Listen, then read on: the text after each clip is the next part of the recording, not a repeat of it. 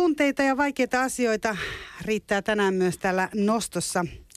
Eli abortti. Aborttiasia, sehän on asia, jota olisi helppo tutkailla vain tilastojen ja äärimielipiteiden voimin. Varmaan myös siksi, koska se on niin vaikea asia. Ja tämä tuntuu, että ne itse asian läpikäyneet unohtuu jotenkin kokonaan itse keskustelusta, mutta otetaan niitä tarinoitakin tänään nostossa nyt esiin. Nimittäin toimittajat Sarita Blomqvist ja Kirsi Karppinen ovat nimenomaan keränneet näiden yli 24-vuotiaiden perheellisten naisten tarinoita ja kirjoittaneet Ylen nettisivuilla vastikään, tai siis tuossa alta tunti sitten julkaistun artikkelin. Eli Sarita Blomqvist täällä studiossa, lämpimästi tervetuloa. Kiitos. Kirsi Karppinen Oulussa, lämpimästi tervetuloa. Kiitoksia, mukavaa iltapäivää. Tätä, otetaan ihan ensiksi ää, yksi tarina. Otetaan tämmöinen esimerkkitarina. Menin vuositarkastukseen kynekologille ja selvisi, että olen raskaana. Olin vasta lopettamassa imetystä ja kuukautiseni ovat aina olleet epäsäännölliset, joten en ollut huomannut mitään erikoista. Raskaus oli niin pitkällä, että lääkäri antoi minulle viikon aikaa päättää, mitä teen. Mieheni reaktio oli, että hankkiudu eroon siitä.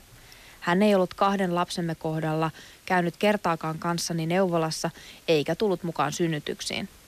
Sanoin, että jos päädymme aborttiin, hän tulee joka käynnille mukaan. Ja hän tuli. Puhuin asiasta monien ihmisten kanssa. Mieheni, äitini, perhetyöntekijän ja mielenterveyshoitajan. Minulla on todettu kaksisuuntainen mielialahäiriö. Eniten pelkäsin oman jaksamiseni vuoksi. Hoitajani oli vaihtunut vähän aiemmin ja kerroin uudelle hoitajalle, että olen raskaana enkä tiedä pystynkö pitämään lapsen. Hoitaja sanoi, älä tuollaisia mieti, voimme aina tehdä sinusta lastensuojeluilmoituksen, jos et jaksakaan. Selittelet vain asiaa itsellesi. Minulle jäi sellainen mielikuva, että hänen mielestään abortti ei ollut vaihtoehto. Otin asian esiin avoimen varhaiskasvatuksen perhetyöntekijän kanssa ja kerroin, että haluaisin keskustella vanhan hoitajani kanssa. Perhetyöntekijä etsi hänet käsiinsä ja hän soitti minulle vielä samana päivänä. Ratkaisevaa oman päätökseni kannalta oli se, kun mielenterveyshoitaja sanoi, ettei voi ammatillisesta näkökulmasta katsoen suositella raskauden jatkamista. Sen avulla pystyin myöntämään itselleni, etten jaksa. En voinut olla katsomatta sikiötä. Jälkikäteen olin pahoillani siitä, että kukaan ei ohjeistanut sen suhteen. Onneksi olin sairaalassa. En tiedä, miten olisin käsitellyt asiaa kotona. Sairaalassa sain puhua hoitajan, puolueettoman ammattilaisen kanssa. Minulle oli lohdullista saada tietää, että sikiö tuhkattiin ja tuhka ripoteltiin muistolehtoon. Syvin tuntemukseni abortin jälkeen oli helpotus – Totta kai olin surullinen siitä, että pienen ihmisen elämä päättyi, mutta koskaan en ole päätöstäni katunut. Se oli oikea ratkaisu minun ja perheeni kannalta. Nyt minulla on kummallekin lapselle kainalo, jonne he voivat ryömiä. Voin antaa heille enemmän. Näin, tässä oli Sannan tarina. Mitä Kirsi ja Sarita sanotte? No, on, onko on... tyypillinen tarina? Varmaan niin kuin osittain on, että kun lähdetään miettimään sitä, että miksi aikuinen nainen tekee abortin, niin, niin tämä voi olla yksi, yksi asia, mikä siellä voi nousta esille. Toki niitä syitä on ihan hirvittävän paljon niin kuin muitakin ja, ja ei varmaan kellään ole sellaista viisasten kiveä, että mitkä ne tarkat syyt on. Hyvin yksilöllisiä varmasti syyt naisilla. Tässä mun mielestä korostuu aika hyvin se, mikä korostuu näissä muissakin tarinoissa, että mikään yksi yksittäinen hyvin simppeli syy ei ikinä ole siellä taustalla, vaan se on se kokonaistilanne. Se elämäntilanne, jossa nainen ja tai hänen perheensä on. Niin kuin tässä Sannallakin on se tilanne, että hänellä on jo lapsia, joista hän on hyvin pitkälti itse vastuussa. Hänellä on hyvin kuormittava elämäntilanne. Hänellä on mielenterveysongelmia. Hänellä on toki toimivat hoitosuhteet ja lääkitykset, mutta kuitenkin se muodostaa yhdessä sellaisen tilanteen, että olisi ehkä jopa kohtuutonta odottaa hänen tekevän toisenlaisia päätöksiä tai ainakaan velvoittaa sellaiseen. Ajatteletteko te, että tässä on sellainen vastuunkanto, joka kohdistuu myös siihen niin kuin tulevaan lapseen? Eli tässähän tämä kuitenkin lopussa Sanna sanoo nimenomaan sitä, että nyt hänellä on kainalot niille lapsille, ketkä siellä ovat. Eli tavallaan niin kuin nainen on kantanut siinä vastuuta, vaikkakin joutui kysymään myös mielipidettä kuitenkin sit ulkopuolelta, että se oli liian iso päätös yksin tehtäväksi. No kyllä mä ainakin ajattelen siis sillä tavalla, että kun jos miet, ihminen itse tunnistaa sen, että hän ei välttämättä tähän oikeasti pysty, niin, niin voi miettiä sitten, että onko se kuitenkin vastuullisempaa, jos miettii näin, niin tekee, että päätyy tällä tavalla kuin sitten, että tekisi lapsen tilanteeseen, ää, jossa ei ole varma, pystyykö sitä huo, lapsesta huolehtimaan tai, tai haluaako sitä lasta. Et, et, nämä on tosi vaikeita juttuja, mutta näin mä ajattelen.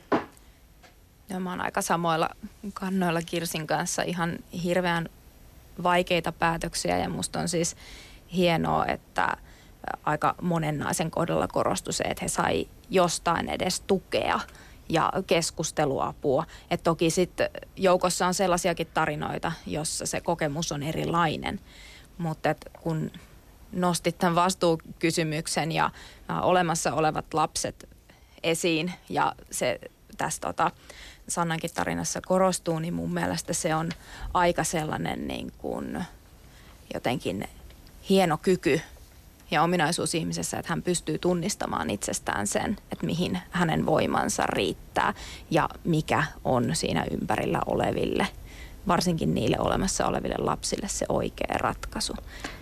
Tähän voisi ehkä lisätä oikeastaan myöskin sen, että kun, kun itse soittelin muun muassa Väestöliittoon ja Terveyden ja hyvinvoinnin laitokselle asiantuntijoille ja juttelin ylipäätään niin kuin raskauden keskeytyksistä ja tästä, tästä aihepiiristä, niin sieltä nousi kyllä esille se, kun Sarita sanoi tuossa, että jos on tu- hyvä, että on tukea ja mahdollista keskusteluapua ja muuta, niin ihan kaikki alla Suomessa näin ei kuitenkaan ainakaan Väestöliiton mukaan esimerkiksi ole, että hyvin vaihtelevat käytännöt ovat ihan kunnittain, mutta jopa kuntien sisällä terveyskeskuksittain, että minkälaista tukea sellainen ihminen, joka harkitsee aborttia tai sitten on, on jo aborttiin päätynyt, niin jälkikäteen saa. Se on varmaan myös yksi semmoinen iso juttu, mihin olisi hyvä myös Suomessa kiinnittää huomiota, että olisi tosi tärkeää, että se olisi joka puolella se tuki olemassa, koska, koska kuten sanottua, niin, niin päätökset ovat hankalia.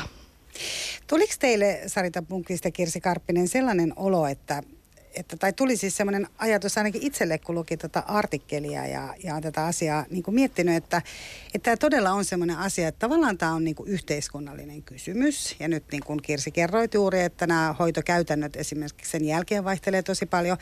Eli kysymyksessä on niin kuin ihan älyttömän niin kuin tärkeä asia, mutta, mutta tavallaan tosiaan se niin kuin näiden, näiden sen tehneiden ääni puuttuu täältä, niin kuin, että mitä se oikeasti tarkoittaa. Ja tarkoittaako se sitä niin kuin vuosikausien jälkeistäkin kärsimystä vai pääs, tekeekö sen jotkut helpommin ja niin edespäin? No kyllä varmaan ei voi sanoa sinäkään, että, että olisi yhtä yksittäistä tyyppiä niin, että se jokainen sen kokee tietyllä tavalla, mutta että ää, itse juttelin ää, tällaisen henkilön kuin Viveka Kaurasen kanssa. Hän on psykologi ja psykoterapeutti ja hän on työssään tavannut, hän toimii siis Rovaniemellä, hän on työssään tavannut erittäin paljon abortin tehneitä naisia ja juuri kysyin häneltä tätä, että, että onko se kaikille sellainen trauman paikka, tosi vaikea juttu ja josta seuraa sitten esimerkiksi masennusta tai mielenterveysongelmia, niin hän sanoi, että ei missään missään tapauksessa. Että, että se on joillekin, se, se on varmasti vaikea päätös, voisin kuvitella, että suurimmalle osalle, ellei kaikille, mutta että jos sen päätöksen on saanut tehdä rauhassa, itse miettien siihen on saanut riittävästi tukea ja ikään kuin on sinut sen asian kanssa, ää, meni miten meni, niin silloin sitä yleensä myös selviää helpommin aika monessa kohtaa nousi esiin myös se, että jos olisi joutunut tekemään toisenlaisen päätöksen, jos olisi ollut pakko pakko jatkaa sellaista raskautta, joka on alkanut jotenkin vaikeissa olosuhteissa tai ylipäänsä, joka on sellainen, jota ei halua jatkaa, niin se olisi monelle ollut todennäköisesti traumaattisempi asia kuin se raskauden keskeytys. Et toki siinä on sitten äh, esimerkiksi se, että miten hoitohenkilökunta kohtaa sut ja niin kuin Kirsi tuossa aikaisemmin sanoi, että siinä on ihan valtavia yksilöllisiäkin eroja, että ne ei ole pelkästään kuntakohtaisia tai sairaalakohtaisia eroja, vaan se ihan, että kuka hoitaja sulle vaikka sattuu sinne vastaanotolle, se näkyy noissa tarinoissa aika hyvin. Ja se on ollut yksi sellainen asia, mikä jää resonoimaan sinne takaraivoon pitkäksi aikaa Niin monelle. sille, joka sen tekee. Kyllä. Niin, tämä tosiaan tuli teidän tarinoissa aika voimakkaasti esiin, että, että tavallaan oli semmoista niin paheksuntaa tai ehkä piiloteltuja piiloteltuja niin, asenteita. Tai ei niin piiloteltujakaan. niin, ei edes piiloteltuja. Niin. Eli tavallaan sehän on semmoinen sit, niin kuin asia, että, että onko se sitten se, että kun ei sille ole mitään sellaista niin kuin, niin ei ole yleistä konsensusta sitä, että onko se väärin tai oikein, kun se on kuitenkin semmoinen asia, että jokaisella on varmaan siitä niin kuin, Niin, jos me ajatellaan, että tota, ihminen, joka on polttanut koko elämänsä tupakkaa ja sairastuu keuhkosyöpään, niin ei häntä avoimesti terveydenhuollossa paheksuta tai hänen päätöksiään. Ei kukaan varmasti ole sitä mieltä, että se olisi sallittua tai hyvää hoitoa siinä kohtaa. Niin minkä ihmeen takia hoitohenkilökunta saa sitten käyttäytyä huonosti sellaista ihmistä kohtaan, joka on esimerkiksi joutunut sairaalaan kohtutulehduksen takia imukaavintaan ja on muutenkin herkillä, on väsynyt, on ehkä niin kuin hyvinkin vaikeassa tilanteessa ja sitten saa tiuskia ja riuhtoa kädestä tai käyttäytyy muuten huonosti, niin kuin esimerkiksi yhdessä noista meidän tarinoista niin nousi aika hyvin esille, että, että millaista kohtelua voi tosiaan terveydenhuollossa saada. Sieltä onneksi nousi myös esille siis sellaista äidillistä tukea ja niin hoitohenkilökunnan puolelta, että jotenkin haluaisin ajatella, että toivottavasti ää, tällaiset kokemukset ei ole niin se enemmistö siinä. En, en tiedä, meillä on, niin kuin, meillä on viiden naisen tarina tässä ja jos puhutaan tästä ikäryhmästä 25-34-vuotiaat, niin he tekevät 4000, noin 4000 aborttia joka vuosi, että se on iso määrä ja iso joukko naisia.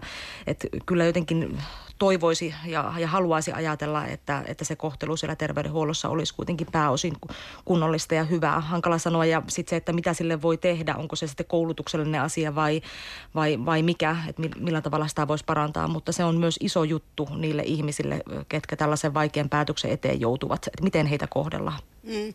Tämä on varmaan semmoinen, että vielä otan tuosta Saritan kommentista kiinni, että jos ihminen on vaikka polttanut koko elämänsä, on, on, tosiaan niin keuhkosyöpä tai muuta tai on valtavasti ylipaino, niin mä en ole ihan varma, että onko se sellainen, että siinäkään pystytään piilottelemaan niitä niitä niin kuin asenteita, että ehkä ihminen on sitten sillä tavalla niin, kuin niin, niin asen, että on jotain sellaisia asenteita, mitkä sitten kuitenkin tulee esiin, että mm. kyllähän niin kuin myös synnyttäneillä naisilla on paljon tätä, että sä voit saada erilaista mm. kohtelua ja toivot, että saat sen kätilön, kenen kanssa asiat menee, että ei se, se on ei, ei se ole aina niin kuin, voi saada niin kuin ihanaa kohtelua, mutta ihan toisen tyyppistä ja perheväkivaltahan on myös ollut yksi tämmöinen niin kuin aihe, mutta ehkä me nyt ei mennä näihin kaikkiin niin kuin vaikeisiin aiheisiin. Joo, jotenkin siis äh, abortin kohdalla ehkä korostuu just sen takia, että kun se on meidän yhteiskunnassa tabu ja siitä puhuminen on vaikeeta. Ja se näkyy myös tässä meidän artikkelissa. Tai ainoastaan yksi ihminen olisi ollut valmis tulee omalla nimellään puhumaan tästä.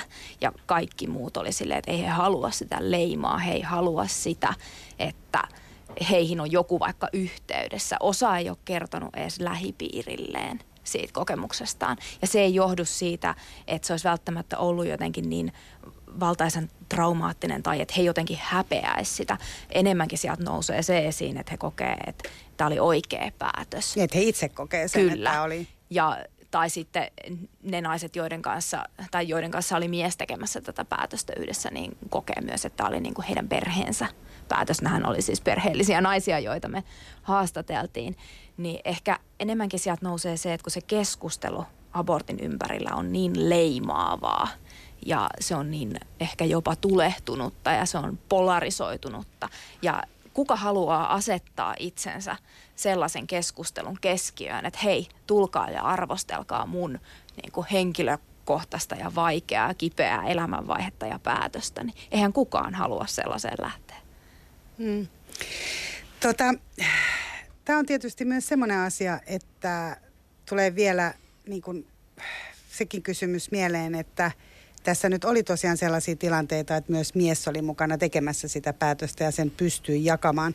Varmasti yksi kysymys on myös se, että, että entäs sitten se mies? Että tavallaan, että jos nainen päättää tehdä yksin niin abortin, että mieheltähän viedään siinä myös sit isyys.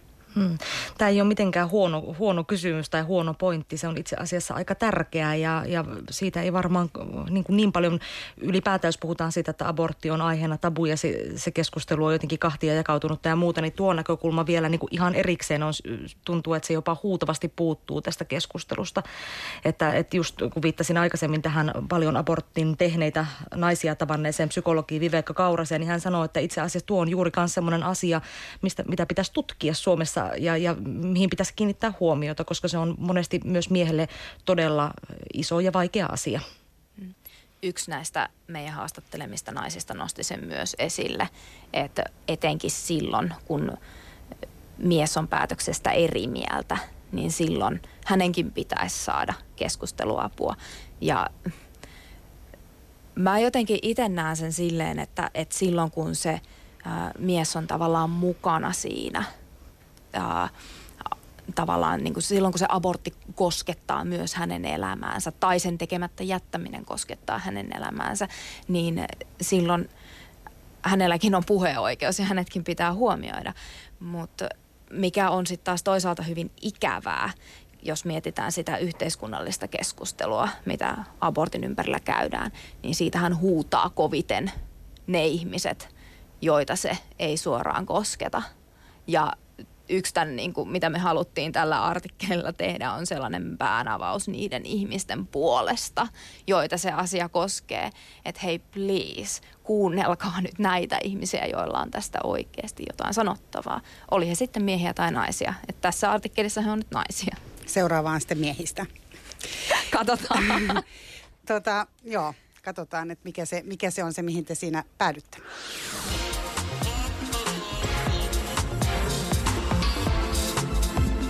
Ylepuhe Noston vieras.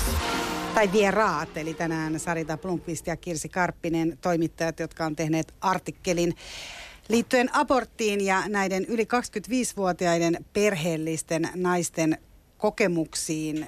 Ja tässä on tosiaan mielenkiintoista se, että, että Suomessahan aborttien määrä on vähentynyt nuoremmassa ikäluokassa. Eli, eli ehkäisyvalistus ja ehkäisyn ilmaisuus ja että et se on ilmasta, niin tämä on selvästi niin kuin toiminut jossain määrin, mutta sitten kuitenkin kolmen vuosikymmenen aikana tämä niin kuin nimenomaan näiden perheellisten yli 25-vuotiaiden naisten aborttien määrä on pysynyt samana. Eli jos Suomessa tehdään liki 10 000 aborttia vuodessa, niin niistä 4 000 suurin piirtein on tämän ikäluokan naisten teke, tekeviä. Eli eikö, tota, eikö se valistus ole sitten purru heihin? Onhan hekin sitä saanut tässä kolmen vuosikymmenen aikana taatusti on. Ja mä en usko, että kyse on niin kuin valistuksen puutteesta tai mahdollisuuksien puutteesta. Niin kuin tuossa aikaisemmin nousi jo esiin, että, että oikeastaan se, mikä johtaa siihen tilanteeseen, että abortti nousee niin kuin ajankohtaiseksi vaihtoehdoksi, niin siihen on useita eri syitä. Yksi, mikä nousi hyvin monessa kohtaa esille, oli se, että ehkäisy on petty päättänyt, mikä tarkoittaa sitä, että on ky- tehty se, mitä niin, on, op- on mitä tehty on se, mitä on voitu. Mm. Ja musta oli siis aivan upea oli yksi tota, nainen, joka otti muhun yhteyttä ja sanoi, että hän haluaa ehdottomasti puhua tästä nimenomaan siitä näkökulmasta, että kun ei se ehkäisy ja sen niin kuin, huutaminen ole välttämättä tavallaan se ainoa ratkaisu. Hänellä oli itselleen tehty sterilisaatio ja siitä huolimatta – hän tuli raskaaksi. Että se ikään kuin, että syyllistetään naisia sillä näkökulmalla, että, että ai ai ai, olisi pitänyt se ehkäisy muistaa, niin se jotenkin ikään kuin näyttäytyy vähän ikävässä valossa tässä kohtaa. Toisaalta täytyy sitten myös huomioida, että mehän haasteltiin vaan sellaisia naisia, jotka oli meihin itse yhteydessä mm. ja tarjoutu haastateltaviksi. Että se voi myös olla, että sellaiset naiset, joilla ei ole ollut ehkäisykunnossa, niin ei sitten ehkä... Samalla tavalla tuu niin, ei sitä välttämättä tarinaa, samalla että... tavalla. Mutta mm. toisaalta sitten taas, kyllä me juteltiin siis, mä puhuin äh, kahden sellaisen naisen kanssa, jolla ei ollut, ollut ehkäisy kunnossa ja toisen heistä tarina päätyi tähän artikkeliin. Ja hän oli sitten taas sellaisessa elämäntilanteessa, että hänelle oli esimerkiksi aikaisemmin raskaaksi tuleminen ollut todella vaikeaa. Ja hän näki sen asian niin, että raskaaksi tuleminen on hirveän epätodennäköistä.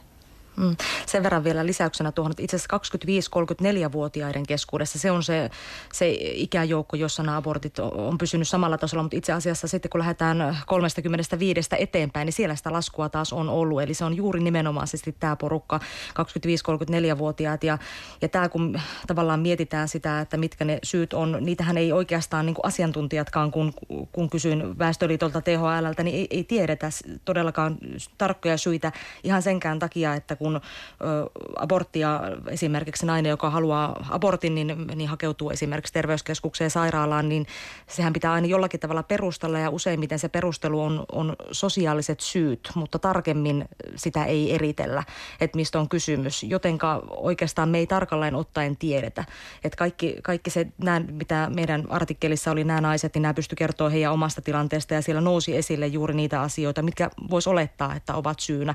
Esimerkiksi just se, että, että 25-34-vuotiaat voivat elää ruuhkavuosia, voi olla pieniä lapsia, voi olla hektinen kiireinen elämäntilanne ja, ja sekin voi vaikuttaa siihen päätökseen, mutta että ihan itse asiassa tarkalleen ottaen niin ei kukaan ihan varmuudella tiedä. Niin ja voi olla tietysti myös sitä, että onhan voi olla ihan ura tai että sä et halua lasta. Voiko sellaista sanoa ääneen? Että myös niin kuin tavallaan se, että mä teen todella näin itsekään päätöksen, että, että tämä sekoittaa mun elämän. Mä haluan viettää vielä kuukausia balilla ja, ja tehdä tässä niin kuin tämän tyyppisiä ratkaisuja. Saaks, voiko tällaista sanoa ääneen? Niin mä haluan sen takia abortin. Te, teille ei ollut nyt näissä kertomuksissa näitä, mutta... Niin mä en tiedä, kun jos mietitään sitä, että me puhutaan muutenkin hyvin vähän naisten seksuaaliterveydestä, kuukautisista synnyttämisestä, ylipäänsä niin sukupuoliasioista, niin sitten se, että et sitä vasten pelkästä abortista puhuminen on jo hirveän vaikeaa. Niin sitten vielä se, että jos sulla on vähän jotenkin kontroversiaalit syyt sen tekemiseen, tai voidaan osoittaa sol- sormella, että ai ai ai, et ole huolehtinut ehkäisystä, tai ai ai ai, sä oot tuommoinen urahaukka, aattelet vaan itseäsi, mun on vaikea nähdä, että kukaan tulisi varsinkaan omalla nimellään ja naamallaan sanomaan tota asiaa, koska se tuomio on aika kova. Niin kuin pelkästään se tuomiohan siitä, sitähän on kuitenkin käyty keskustelua, että sä ilmoitat, että sä et halua lasta. Mm-hmm. Eli tavallaan sä olet ihan mitä vaan tehnyt sen eteen, että sä et sitä tee, vaikkei se liittyisi minkäänlaista aborttiin, niin siitähän on myös tavallaan kuitenkin käyty keskustelua, että voiko, voiko nainen mm. näin sanoa, koska se äitiys on niin, tai jos miettii ihan vasta, että miten vaikeaa vaikka alle 30 naisen on saada sterilisaatio, sehän on melkein mahdotonta. Ja kuitenkin eletään aika modernissa ja länsimaisessa ja niin kuin naisten oikeuksien lippulaivana pidetyssä valtiossa. Tämä on tosi vaikea asia. Joo, itse asiassa nyt kun tuossa marraskuussa, kun Yle julkaisi artikkelin nimenomaan näistä määristä ja siitä, että 25-34-vuotiaiden joukossa aborttien määrä ei ole vähentynyt, niin äh, sitä artikkelia seuranneessa keskustelussa nostettiin esille myös muutamissa puheenvuoroissa, että no minkä takia pitäisi vähentää, että, eikö, että mitä se kellekään kuuluu. Ja, ja tavallaan sekin on yksi näkökulma asiaan. Tietenkin sitten jos mietitään sitä, että että kun, niin kuin näissäkin tarinoissa tuli esille, että se on kuitenkin vaikea päätös, sillä voi olla pitkäkantoisiakin seurauksia, niin sitten itse ajattelen kuitenkin silläkin tavalla, että on myös hyvä miettiä niitä syitä, on myös hyvä miettiä, että pystyisikö jollakin tavalla tilanteeseen vaikuttamaan, koska jotenkin ajattelisin, että varmaan se naisellekin on helpompaa, että sellaista päätöstä ei tarvitsisi joutua tekemään. No esimerkiksi tätä artikkelia varten, niin me kysyttiin sitä, että olisiko ilmainen ehkäisy tällekin ikäryhmälle yksi ratkaisu. Ja vastaus ei nyt ollut suoraan ei, mutta vähän siihen suuntaan, että no se ei välttämättä ratkaise tätä tilannetta. Ja toisaalta sitten taas ehkä mun mielestä suurempi kysymys kuin se, että no miten me nyt saataisiin näitä abortteja vähennettyä, on se kysymys siitä, että millä perustein, kenelle, koska ja millä tavalla abortti ylipäänsä on mahdollinen. Se on nimittäin ihan siis fundamentaali ihmisoikeuskysymys, että se on meillä mahdollinen. Ja Suomessa on vielä kaiken lisäksi yksi Pohjoismaiden tiukimpia aborttilainsäädäntöjä. Meillä se ei ole ollenkaan niin vapaa kuin mitä me kuvitellaan.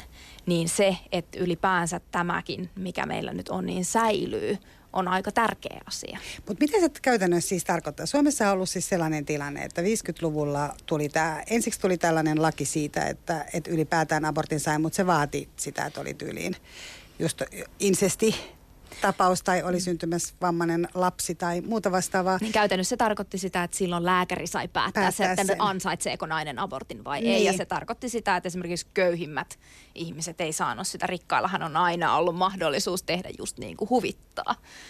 Mm. Ja sitten tota, 70-luvulla tämä muuttui.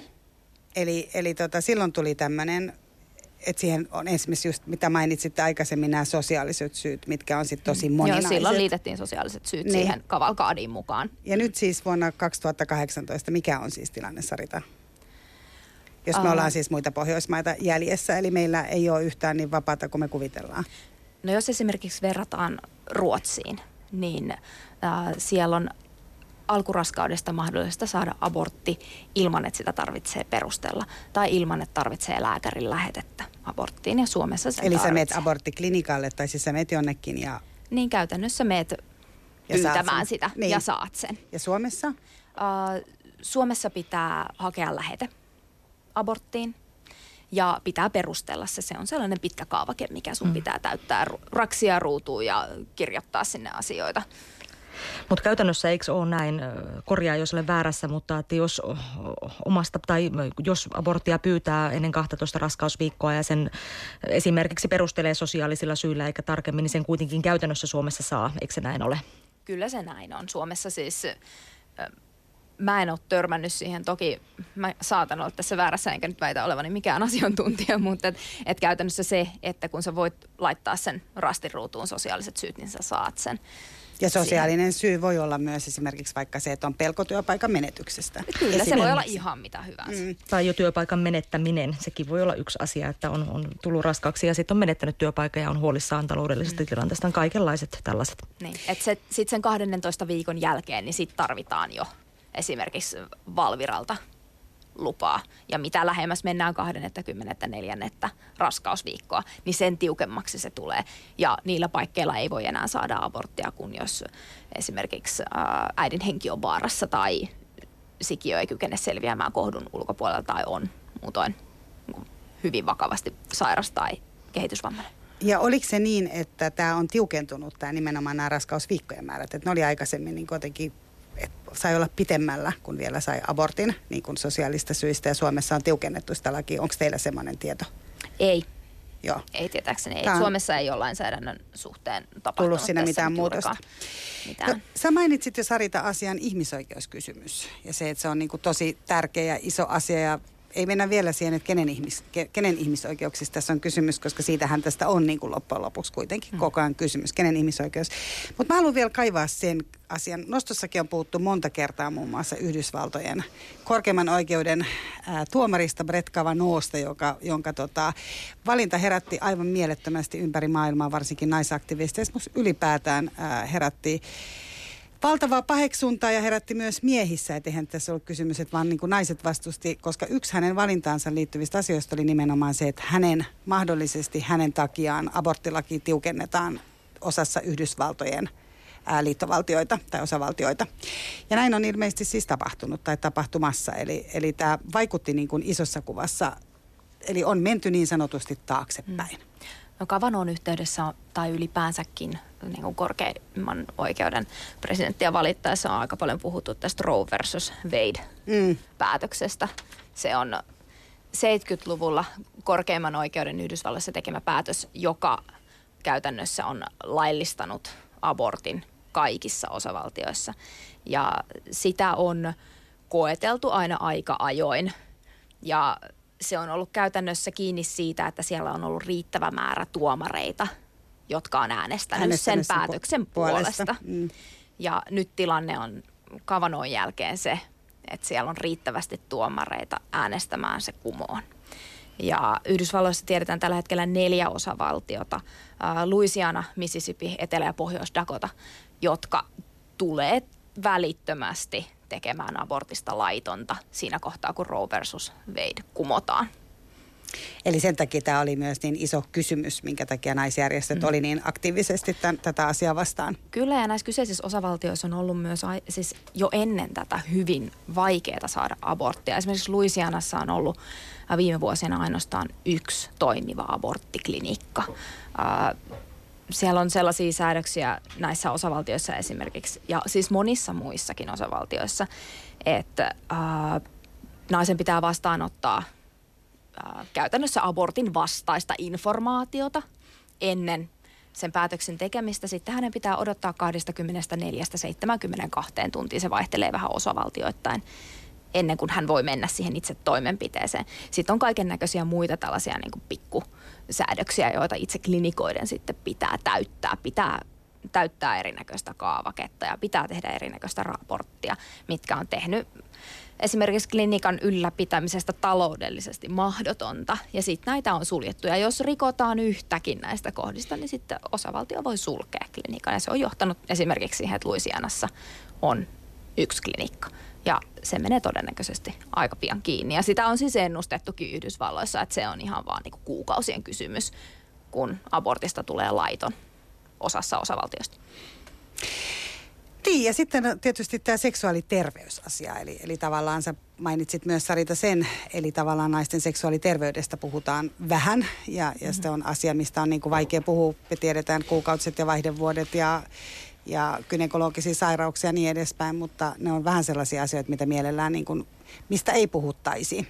Ja esimerkiksi Englannissa on käyty suurta keskustelua myös esimerkiksi vaikka terveyssiteiden hinnoista, että köyhimmillä ihmisillä ei ole varaa niihin ja niin edespäin. Eli, eli te kaipaatte keskustelua varmasti myös niin kuin tästä aiheesta, että paitsi, paitsi tästä aborttiaiheesta, niin ylipäätään näistä naisen elämään ja sitä kautta myös miehen ja muiden elämään liittyvistä aiheista. Onko näin? No ei ole yhtään paha asia miettiä sitä, että, että tämmöinen avoin keskustelu asian kuin asia ympärillä, niin varmasti toisi enemmän sitä ymmärrystä, ymmärrystä ja kyllä mä näkisin, että tärkeää olisi. Se vaan, että todella monesti nämä keskustelut, niin kuin puhuttiin jo aikaisemmin esimerkiksi tämän aborttiasian puitteissa, niin menevät huutamiseksi joko toiselta laidalta tai toiselta laidalta. Että, ilman, että, että, ne, on. ilman niin. että ne kenelle, ketkä voisivat ottaa siihen, joilla on se kokemus, niin saavat siihen ottaa kantaa. Niin, Tämähän tai, on kuitenkin tämä. Kyllä, tai, tai ylipäätään oppia siitä jotain, tai, tai tavallaan niin, että se keskustelu, keskustelu niin sanotusti johtaisi johonkin muuhun kuin omien mielipiteiden huutamiseen. Mm. Ja mun mielestä yksi tärkeä asia, mikä meidän pitää ymmärtää, on se, että itse asiassa aborttien laillistaminen on ollut kaikkein tehokkain keino aborttien vähentämiseksi. Mikään muu keino, koska se on niin voimakkaasti yhteydessä esimerkiksi naisten koulutusmahdollisuuksiin, lapsikuolleisuuteen, ylipäänsä naisten terveyteen ja kuolin syihin. Et se on oikeasti todella, todella merkittävä asia. Mm, sen, niin, sano vaan. niin, mä olin sanomassa sen vielä, että maailmassa kuolee noin 50 000 naista vuosittain aborttiin. Ja ne on laittomia abortteja. Ja ne mm. tehdään joka tapauksessa. Nämä naiset olisivat todennäköisesti hengissä edelleen, jos heillä olisi ollut mahdollisuus lailliseen aborttiin. Mm, ja myös tilastojen valossa pystyy, pystyy hyvin toteamaan sen, että määrät todella ovat, ovat vähentyneet. Että jos nyt puhutaan Suomessa, niin esimerkiksi vuonna 1973 niin abortteja tehtiin yli 23 000. Ja nyt kun ollaan, meillä on nyt 2017 tilastot ovat ne viimeisimmät käytössä olevat, niin puhutaan reilusta 9300 abortista. Että kyllä, kyllä on tapahtunut paljon. Sitten tähän loppuun kysymys Sarita Blomqvist ja Kirsi Karppinen. Eli nyt puhutaan ihmisoikeudesta. Täällä me ollaan puhuttu tästä abortin puhumisen avoimuudesta ja siitä, että varmasti tarvittaisiin sitä puhe, puheyhteyttä sitä ennen ja avointa keskustelua ja niin edespäin. Mutta entäs se lapsi? Eli ne lapsen oikeudet. Te olette nyt tähän tutustunut tähän asiaan enemmänkin. Mikä se teidän, täällä ei ole kukaan nyt puhumassa tämän syntymättömän lapsen puolesta niin kuin suoraan tässä näin, vaan vaan tota, sehän on kuitenkin se, missä ollaan niin kuin vastakkain, että toinen puhuu siitä ja mikä, mikä se on se teidän? Se on mm. tosi vaikea kysymys. Mit? Se on tosi vaikea kysymys ja mä näkisin tämän jotenkin sitä kautta, että eikö jokaisella lapsella ole oikeus syntyä haluttuna, toivottuna – ja turvalliseen ympäristöön. Eikö jokaisella syntyvällä lapsella ole oikeus odottaa, että hänestä pidetään huolta. Hänellä on vanhemmat, jotka on halunnut hänet. Mun mielestä tämän kysymyksen voi kääntää myös näin päin. Mm. Mä oon kyllä, kyllä Saritan kanssa samaa mieltä siitä, että niin kuin aikaisemminkin tuossa mainitsin, niin kyllä kuitenkin on äärettömän tärkeää, että nainen, joka lasta odottaa, niin kokee, että hän pystyy myöskin tästä lapsesta kantamaan huolta ja pystyy olemaan äiti ja, ja rakastamaan. Se ei ole helppo, äitiys ei ole helppo tehtävä, helppo rooli ollenkaan. Että, että niin kuin tuossa yhdessä tarinasta tuli esille, että, että tälle aborttia harkitsevalle äidille oli sanottu, että älä nyt viitsi, että kyllä me sitten sinusta lastensuojeluilmoitus tehdään, jos, jos, et, jos et pysty tai jos et jaksa, niin tämä ei ole varmaankaan, ainakaan itse ajattelisin, että mitenkään kauhean hyvä lähtökohta. Mutta että kaiken kaikkiaan tämä on todella vaikea asia ja, ja niin yksilöllisiä tilanteita, että on mahdotonta sanoa, että mikä on missäkin tilanteessa oikein, että sen kukainenkin sitten itse päättää.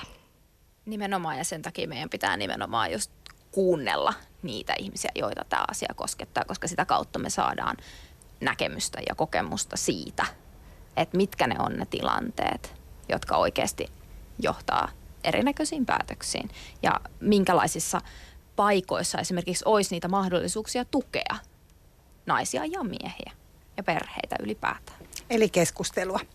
Sitä me käytiin tänään nostossa Sarita Blomqvistin kanssa. Kiitos käynnistä ja Kirsi Karppinen siellä Oulussa. Kiitos läsnäolosta. Tuon artikkelin pystyy siis lukemaan Yle nettisivuilta yle.fi. Se sieltä löytyy.